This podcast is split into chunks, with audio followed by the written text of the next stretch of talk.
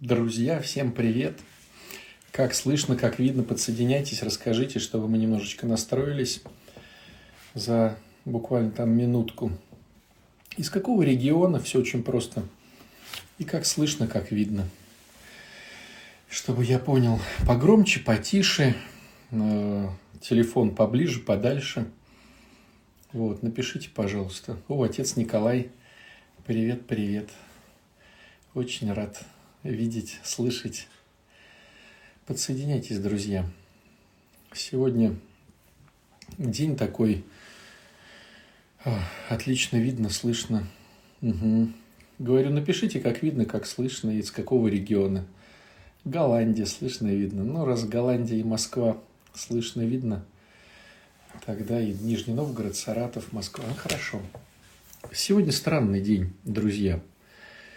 То есть, с одной стороны, пятница – это такое торжество зла над добром, с одной стороны. И, конечно же, для учеников, для тех женщин, которые окружали Христа, это самая нижняя точка всего, что происходило. То есть, самое страшное, самое неприятное, умирает их самый близкий, самый-самый человек. Конечно же, у людей недоумение. Как же так, если воскрешал он кого-то? Как же так, если он врачевал кого-то? Как же так, если он действительно говорил о том, что он Сын Божий? То как же так он сам умирает? Почему он не защитил себя? Почему он не смог что-то придумать? Почему? И вы знаете, вот понятное дело, что мы, зная эту историю, как-то по-другому ее воспринимаем. Это понятно. Но с другой стороны, вы знаете, друзья, вот сколько бы мы ни читали, ни философствовали, ни общались с богословами, понятное дело, что нам эту тайну никогда не постичь. Да, мы говорим такие красивые слова, что он за нас пострадал, нас спас и так далее, и так далее. Но глубину этих понятий, конечно же, мы не раскроем для себя. Конечно же, понять, почему он выбрал именно такую схему, вот, почему именно так все произошло. Конечно же, нам будет никогда это неизвестно. Но мы принимаем это. Мы принимаем, и я это говорю к тому, что даже зная всю эту историю, что завтра будет суббота, а с субботы на воскресенье будет воскрешение, хотя воскрешение вроде как уже происходит, да, то есть уже гробы открываются, да, как пишется в сегодняшнем Евангелии, и святые выходят. Вот вроде мы все это знаем, и вроде как бы мы должны этому радоваться. Но, с другой стороны, вот эта радость идет через боль того, что сегодня происходило. И вы знаете, наверняка уже послушали массу интересных священников, которые что-то интересное, богословское говорят. Я бы хотел сегодня, совсем немного потревожить вас своими размышлениями, или, скорее, даже не размышлениями, а вопросами, которые было бы здорово позадавать самому себе, в этих вопросах походить, попереживать, поотвечать на них, чтобы каким-то образом быть не человеком, который со стороны наблюдает за этой всей историей, а каким-то образом все-таки войти вовнутрь сегодняшних событий. Вот. И для этого мне бы хотелось рассмотреть тех персонажей, которые участвовали в сегодняшнем действии. И понятное дело, что каждый из нас периодически находится в роли то одного, то другого, то третьего вот этих вот персонажей. Давайте начнем с Понтия Пилата.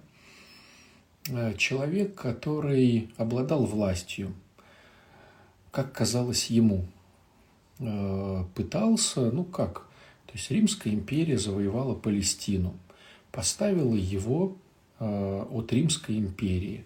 Вроде как бы человек должен, как захватчик, должен там как-то что-то блюсти с одной стороны, но должен был собирать налоги, деньжата. С другой стороны, стало быть, надо как-то было дружить с теми, кто властвовал над этим народом, то бишь с первосвященниками, с теми людьми сильными, да, с Иудой, который вот был от иудеев.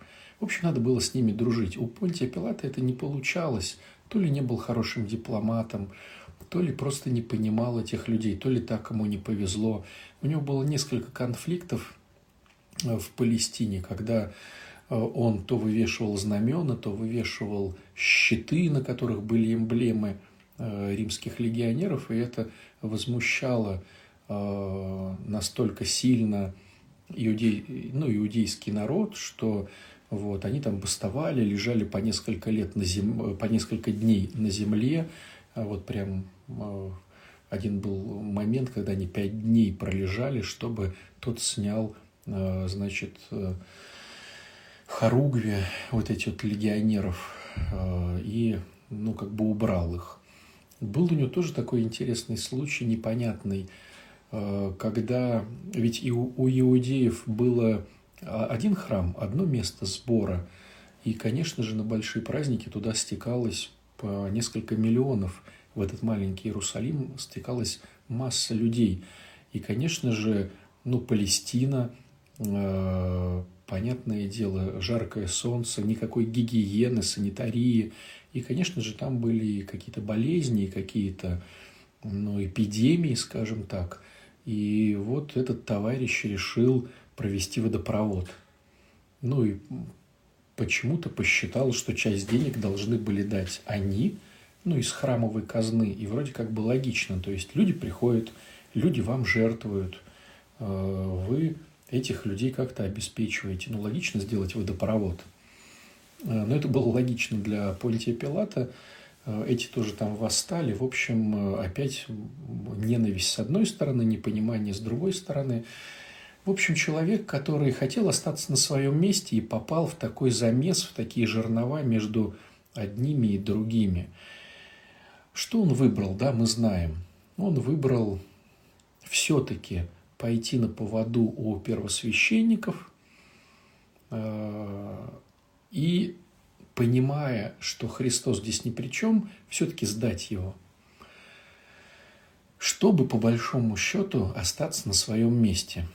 Трагическая судьба получается у Понтия Пилата, потому что, как говорит предание, он потом покончил жизнь самоубийством, переходя, ну, то есть на другом. То есть все-таки его вызвали, все-таки его отстранили, дали ему другую дислокацию.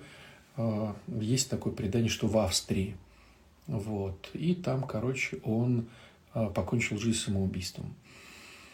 К чему разговор? Ведь очень многие из нас, хотя оставаться, быть в системе и пользоваться благами этой системы, мы порой идем на сговор с совестью, понимая, что делаем совершенно неправильные вещи, понимая, что наша совесть прямо бунтует, как у Понтия Пилата, там в совестью была еще жена его, которая говорила: не делай ничего этому праведнику. То есть порой близкие нам это говорят. Мы сами понимаем, что мы, ну, поступаем, мягко говоря, совершенно неправильно. Но желание иметь блага цивилизации и системы, в которой мы долгое время трудились, в которой мы долгое время там как-то вот пытались стать в каких-то ключевых позициях, в ключевых ролях, получали какие-то медальки, поощрения и грамоты. И вот здесь вот нужно уже, ну, действительно, вроде как бы держаться за систему руками и ногами, а тут приходит какое-то распоряжение, приказ или ситуация, где совесть, ну, просто орет и бунтует. Кто-то, конечно, идет против системы, кто-то идет за системой. Вот. Понятное дело, что тот, кто идет за системой, ну, пытается себя оправдать тем, что ну как же, я вот то, я вот все, я вот там, значит, как-то что-то. И таких случаев у нас очень много в нашей истории, да, Советского Союза и России уже. когда высокопоставленный чиновник или просто человек, обладающий на тот момент властью и силой, идет наперекор своей совести, думая, что он сохранится в системе, но, как показывает практика, ничего хорошего от этого не происходит. То есть все равно все это ломается, рушится, и все это покрывается пеплом. Вот Понтий Пилат. И было бы здорово, чтобы мы вот сейчас в эти дни, такие сложные, мы бы провели параллель, аналогию. Были ли мы где-то Понтием Пилатом в своей схеме, думая, что так мы все-таки как-то выживем? Вот такой момент. Там были ученики. Там был Петр, который думал, что знает сам себя, а оказалось, что он думает, что знает про себя, но на самом деле ничего не знает.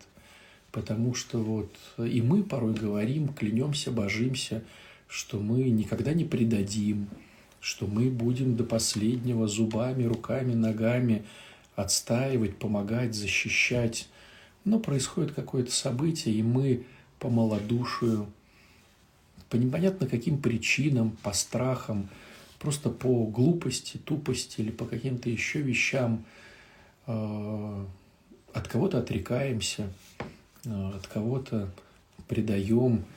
Вот мне вспоминается такой случай интересный. У меня есть знакомая семья, которые долгое время показывают себя такими очень такими качественными, скажем так, православными христианами.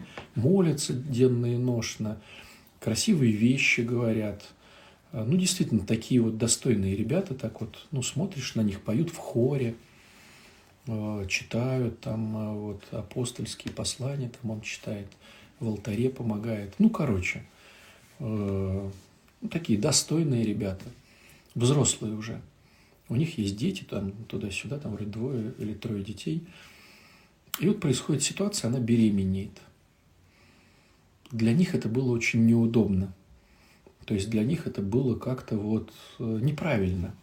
Как-то это пошло не по плану, скажем так.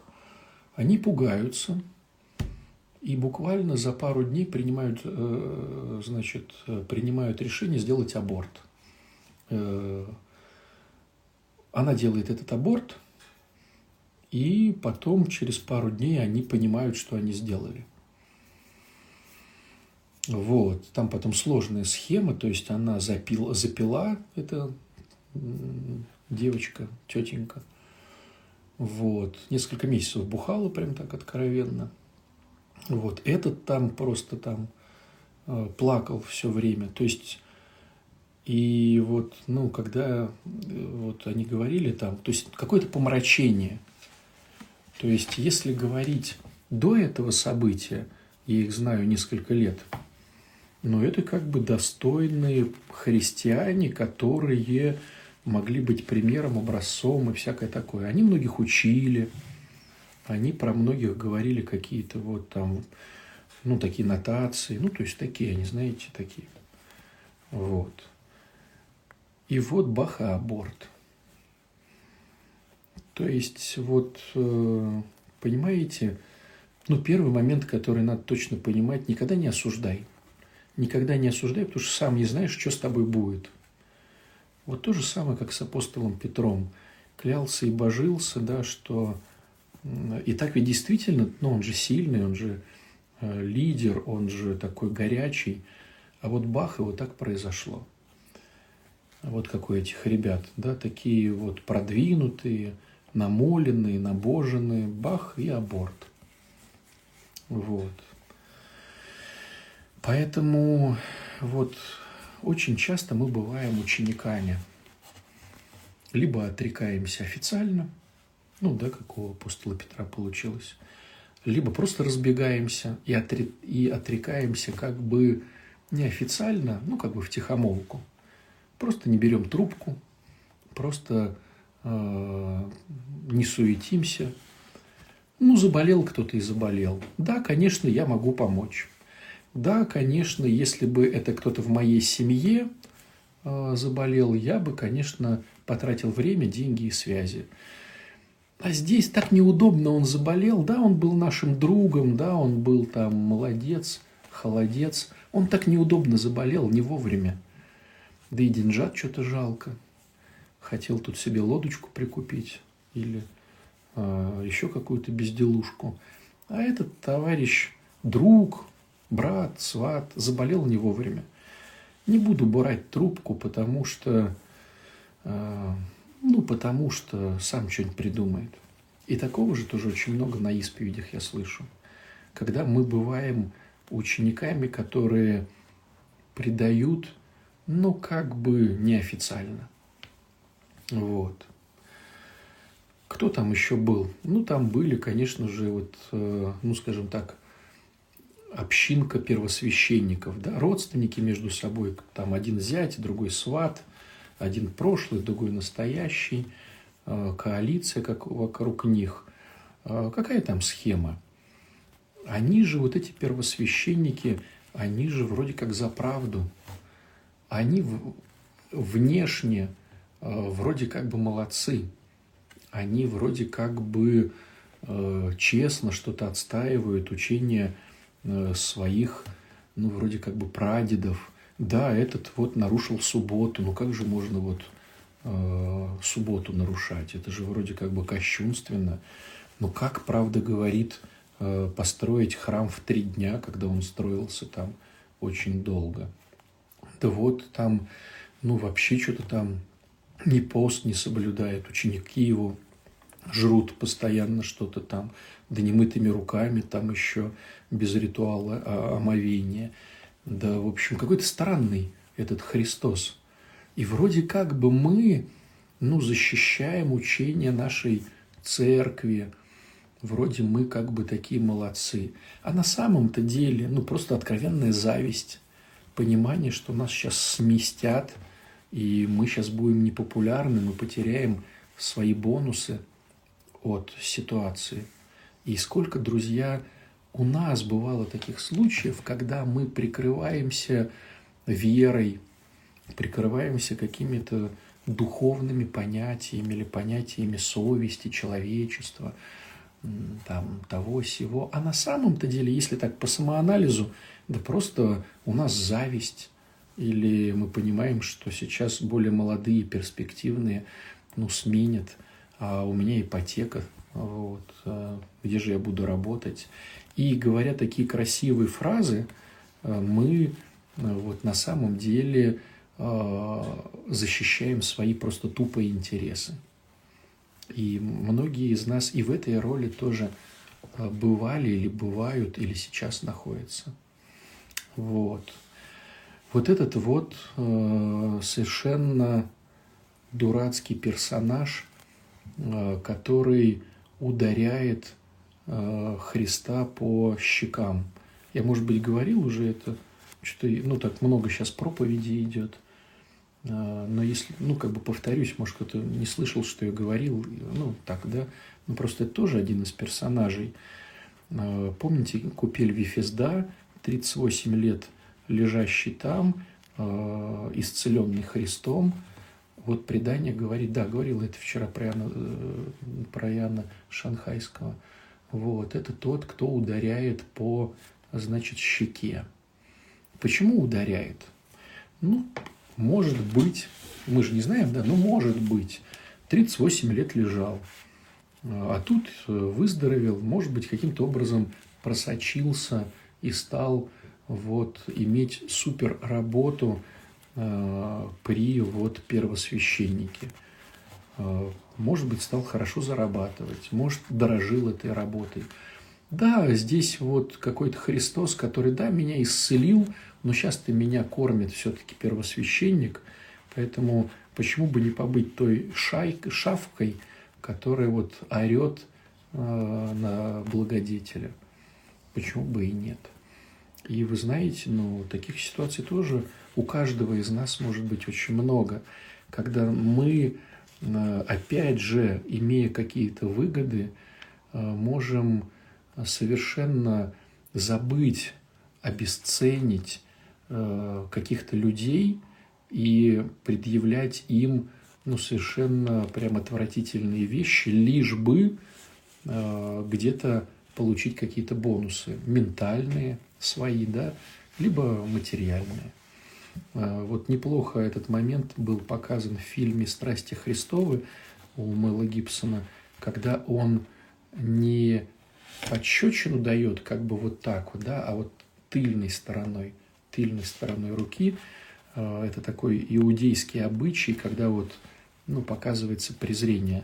Кстати, вот этот фильм Мэла Гибсона «Страсти Христовы», я бы порекомендовал посмотреть вот сегодня или завтра с утра. Вот. Такой неприятный фильм, такой, я бы сказал, страшный, поэтому, детям бы точно не рекомендовал, и, наверное, старикам, которые вот, такие очень ранимые. А вот так вот обычному человеку я бы рекомендовал. В каком плане? Все-таки вот этот режиссер, да, товарищ Мэл Гибсон, долго пытался воссоздать действительную картинку, там что-то изучал, там как-то, и получилось очень даже. Во всяком случае, знаете, вот когда смотрю на людей, которые там носят крестики в ушах, как украшение на блузке, там на какой-то, на татуировку там какую-то делают, типа, чтобы понтануться. Но вот надо посмотреть этим ребятам фильмец, чтобы понять, что стоит за крестом вот этим, который он носит в ухе, в носе или там где-то еще на пирсинге. То есть я думаю, что по-другому будет отношение к кресту. Он действительно будет такой нательный, да, такой без моды, без пафоса. Сразу будет понятно, что не нужно украшение, там золотой, бриллиантовый. Это все не про это, друзья. Христов крестик – это не бриллианты и не золото. Это что-то более глубокое, когда надо понимать, что вот это вот стоит, да, как из фильма, вот эта кровь, да, вот эти оторванные куски плоти, вот это вот сумасшедшее нечеловеческое мучение и радость толпы, которая вокруг. Вот это стоит за нательным крестиком. Кстати, да, вот толпа. Смотрите, да, как интересно. Вот толпа ни во что не врубается особо. Ей сказали, это круто. И толпа орет. Через несколько дней сказали, да нет, обманщик. И толпа опять орет. Вот часто мы бываем в роли толпы. Мы не анализируем, мы не думаем. Нам что-то говорят, как-то по ушам проехались люди, которым что-то нужно. И мы такие лопухи, раз так, значит вот это. Потом сказали нам по-другому, раз так, значит вот это. Лишь бы что-то поорать. И вот порой своего мнения не имеем. Хотя, конечно, было бы здорово самому начать разбираться в каких-то вещах. Посмотреть одну сторону, другую, прочитать одну книжку, другую книжку, послушать один мозг, другой мозг, и все-таки создать какую-то свою картину мира, а не вот так вот. По телевизору сказали, значит одно, там бабка напела, значит другое. Да, вот тоже мы можем быть персонажами именно толпы. Кто там еще был? Там были ребята военные, которые очень хорошо исполняли свой долг. Особенно те, которые пытали Христа. Понятное дело, что у Понтия Пилата была идея, что типа сейчас покажу, как его избили, изувечили, изуродовали. И он, конечно же, выйдет сейчас окровавленный, без кусков мяса. И эти, может быть, скажут по своему состраданию. Да ладно, все, отпускай. Но не сработала эта тема, не сработала, это все понятно. Но как активно вели себя эти военные. То есть, прямо отрывались в полный рост. ну и потом на Голгофе, да, как они делили все. Предание говорит о том, что вот этот сотник, что его имя Лонгин, и он потом вот стал святым, то есть он стал проповедовать Христа, вот, мученическую смерть принял, вот. Хотя вот, допустим, Понтий Пилат не раскаялся потом, да, и покончил жизнь самоубийством. Вот так вот интересно, да? Вот, допустим, Петр предал, и Иуда предал. Но Иуда, значит, повесился, как Понтий Пилат там, да? А, значит, вот сотник при кресте, да, который командовал, потом стал христианином. Вот так вот интересно бывает, да? Вроде бы сделали одно и то же, ну так грубо говоря, но один пошел одной дорогой, другой пошел другой дорогой. Вот так вот интересно. Вот. Тоже, знаете, вот смотришь, когда вот эти вот разгоняния, демонстрации, ну вот про этого, про Навального, то есть... Ну, я сейчас не про то, что за я или против, я вообще как бы никак в этой всей истории. У меня хватает наркоманских тем, в которые я погружен. Вот, поэтому, ну, очень много, да, зависимых людей, очень много проповедей. Ну, сам факт просто. Порой вот где-то зацепишь телевизор, как ребята полицейские избивают вот этих вот ребят. Или как бастующие... закидывают бедных полицейских какими-то вот там... И вот сколько злости, да, сколько ненависти. То есть, казалось бы, и с той, и с другой стороны есть нормальные люди, но все равно попадаются странные, которые вот прямо вот превосходят все ожидания своего начальства. Вот так вот интересно бывает. «Не дай Бог быть таким» называется. Еще один такой персонаж интересный, на который мало кто обращает внимание. Это человек, который оказался там вообще случайно. Некий кирианин, который проходил мимо, а-ля шел в булочную там, за хлебом. И его подцепили, да, эти воины, легионеры, чтобы он помогал Христу нести крест. В фильме, кстати, вот «Страсти Христовы» красиво, на мой взгляд, показал режиссер, как вот он случайно, и вот он там сопротивляется, типа, да это не я, да я просто так, да вы не подумайте, что это я несу крест, я его помогаю нести.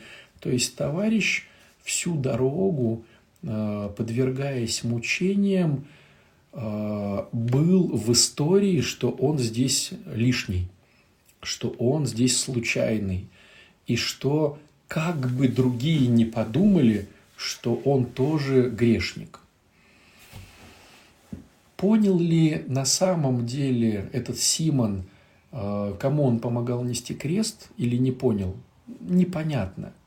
Но представьте себе ситуацию, друзья, вот на секундочку, что изобрели машину времени, которая может нас, значит, закидывать в разные времена. И объявили конкурс на то, кто хотел бы помочь Христу донести крест до Голгофы. Вот задай себе этот вопрос. Вот представь, если тебе бы выпала честь помочь Христу донести его крест до Голгофы. Представляешь, это... Какая благодать. Это, ну, я даже не знаю, да, как это сказать. Это насколько вот это было бы милостью Божию хоть как-то помочь ему. То есть, сколько он для нас сделал, да, для нас грешников недостойных.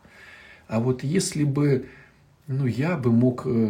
подсунуть свое плечо там под плетку, нести этот кусок креста, как-то ободрять его. А ведь Симон имел величайшую благодать и всю дорогу проклинал эту ситуацию. Представляете? Вот очень часто бывает так у нас, когда Господь нам дает мега что-то, а мы проклинаем эту ситуацию. Допустим, кому-то из нас Господь дает силы помочь построить храм, или помочь какой-то бабушке, или защитить какого-то ребенка. Кому-то из нас Господь дает деньги, чтобы купить куда-то в храм икону, облачение, или помочь этой бабушке, которая не ела уже 3 дня, или этому ребенку, который не знает, что такое фрукты. А мы-то что думаем? Что за бред? Что они так там мешаются? Я помню такую ситуацию интересную, поделюсь, расскажу. В свое время, давным-давно, я имел честь от Бога проповедовать в тюрьме. Не в тюрьме, на зоне. И у нас там была такая маленькая библиотека, в которой мы после богослужения пили чай. И постепенно приход рос, и он вырос там, на службе было, больше 100 человек, так прям вообще. И представляете, 100 лысых мужиков поют литургию. Там мурашка ходила по спине просто постоянно. То есть настолько... Причем зэки – это такие ребята молодцы, которые понимают, что без Бога нереально. То есть там уровень веры, как, наверное, уровень веры на войне. И мы пришла такая идея построить большую такую трапезную. Решили это сделать просветительским центром. Чтобы там и библиотека была, там и чай пили. В общем, денег, которые постепенно находили, у хозяина тюрьмы было только одно условие. Делайте все на свои деньги сами. Он мог выделять зэков, но делайте все сами, на свои денежки. Сделали хороший фундамент, сделали хорошие стены, а на крышу, денег не хватило. И получается, что уже а-ля ноябрь. И если мы крышу не покроем, то все наши условия, все, что мы сделали, оно, на смарку все улетит. А денег нету. То есть я уже все занял, что мог. Там какие-то кредитные карточки. Люди уже не снимали трубку у меня, потому что знали, что батюшка такой попрошайка. И вдруг я узнаю, что у одного моего хорошего близкого друга есть... я и так про него знал, но я узнаю факт, что есть, родственник богатый. Богатый родственник, прям богатый-богатый, нефтяник. Нефтью, там пытается что-то там с нефтью делать. Богатый дядька, и я узнаю, что он сидел в тюрьме. И у меня такой файл сошелся, думаю, надо же, он сидел же в тюрьме, значит, он, знает нужду ребят и, наверное, откликнется. И мы, приходим к нему. Он нам устроил, разрешил, чтобы мы к нему пришли, согласился на встречу. Мы заходим в кабинет, там кабинетище такой большой, красивый, со всякими фишками богатых людей. И я рассказываю. Я-то в голове думаю, что он понимает, о чем идет речь. А он, не понимает. И в конце нашего разговора он говорит: «Так, и что вы пришли-то ко мне?» А это был миллион. То есть нам нужен был миллион на все про все, чтобы окна вставить. И я говорю: «Слушайте, нам нужен миллион, чтобы закрыть все эти истории, и чтобы ребята уже...» То есть миллион – это была крыша, окна, дверь, и там внутри отделка. То есть за миллион мы все покрыли. Я говорю: «Нам нужен миллион, но если вы можете хоть сколько-то, я не знаю, то мы были тоже очень рады». И такая пауза, висит. Не знаю, секунд 20, наверное. Прям пауза. И он такой обращается к этому, к родственнику, который меня привел, и говорит: «Ты что тут попрошайку-то привел? Пошли вон отсюда». И выгнал нас. Понятное дело, что гордыня обозвали попрошайкой, хотя по факту я и был попрошайкой. Пошли вон, как-то некрасиво он нам это сказал. Вот. Ну и гордыня, конечно, тут взыграла так. Но с другой стороны, ну как бы вот так. Так понимаете, друзья, ну к чему весь разговор? Вот, может быть, у этого товарища в жизни больше и никогда не было бы классных тем. А вот сейчас Господь ему говорит: слушай, ну вот понеси крест вместе со мной. Ведь, ну, дело-то благое. А человек говорит: да пошли вы, будьте вы прокляты, грубо говоря. Не хочу вас знать. И, ну, не хочу знать и не хочу знать, понимаете? И сколько таких ситуаций бывает, когда Господь нам дает помочь нести ему крест. Через эту бабушку, через этих наркоманов, через этих зэков, через этих стариков, через этих инвалидов. А мы порой говорим: да пошел ты вон отсюда. У нас тут, мы в булочную идем, у нас тут времени нету. Понимаете, друзья, тоже есть над чем задуматься. То есть я лишь к тому...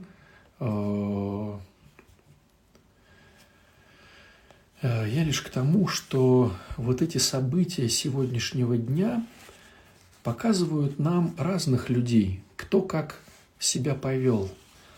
В глобальном смысле слова все себя повели плохо, но кто-то потом, осознав, стал апостолом или мучеником. Вот. Ну или, допустим, знаем мы про Иосифа, да? То есть вот сегодня плащаницу выносим. Ну, надо отдать должное, что Иосиф все-таки пошел к Понтию Пилату, ну и хоть он боялся там, тоже, да, такой товарищ, вроде как бы за Христа, а вроде ночью приходит. Вот сколько у нас тоже таких штук, да? Вроде мы христиане, а вроде в ночи, чтобы родственники не догадались. Я тоже помню, освещал одной женщине квартиру. Я говорю: давайте вот мы тут крестик повесим, тут повесим. Он говорит: ой-ой-ой-ой-ой-ой, у меня муж узнает, не надо будет, и дети будут как-то смущаться. Давайте вы так вот перекрестите, чтобы никто не знал.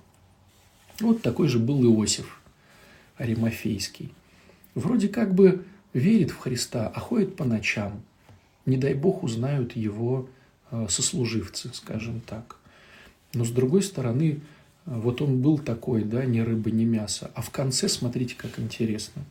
Все-таки пошел к Понтию Пилату, разоблачился, скажем так, да, и пещеру свою отдал. Богатый человек приготовил заранее пещеру для погребения, отдал ее Христу. Вот. Тоже все-таки такое событие. Ну, то есть тоже взял и превозмог свой стыд и страх потерять что-то в системе. Вот. Тоже вот такая интересная штука, да.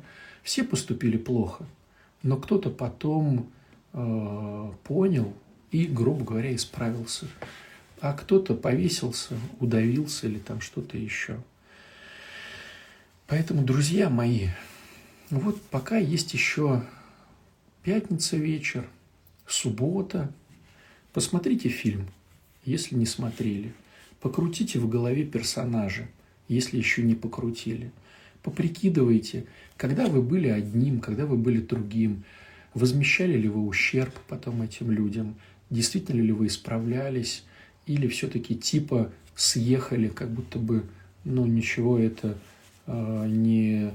Ну, как бы никто не понял, да? Вот, оправдали себя какими-то идеями и спите спокойно, хотя... Ну, нечестно себя вели. Нам всем надо покрутить, друзья. Всем покрутить. Вот, есть еще время до Пасхи. Ну, а Пасха уже начнется, уже будем радоваться тому, что Господь, видя наши немощи, все равно за нас. Вот. В общем, сложные дни. Но если их, знаете, на них не обращать внимания, то и не сдвинемся с мертвой точки. Не буду сегодня, друзья, отвечать на ваши вопросы. И настроения нету. И тоже я сижу и вспоминаю свои косяки, свои нечестности. Вот. Поэтому так особо разглагольствовать не хочется. Просто вот хотел поделиться какими-то размышлениями. Скажем так, вставить свои 3 копейки в проповеди хороших батюшек. Вот. Может быть, кому-то будет полезно. Вот так вот, друзья мои. Всего вам хорошего. Пока-пока.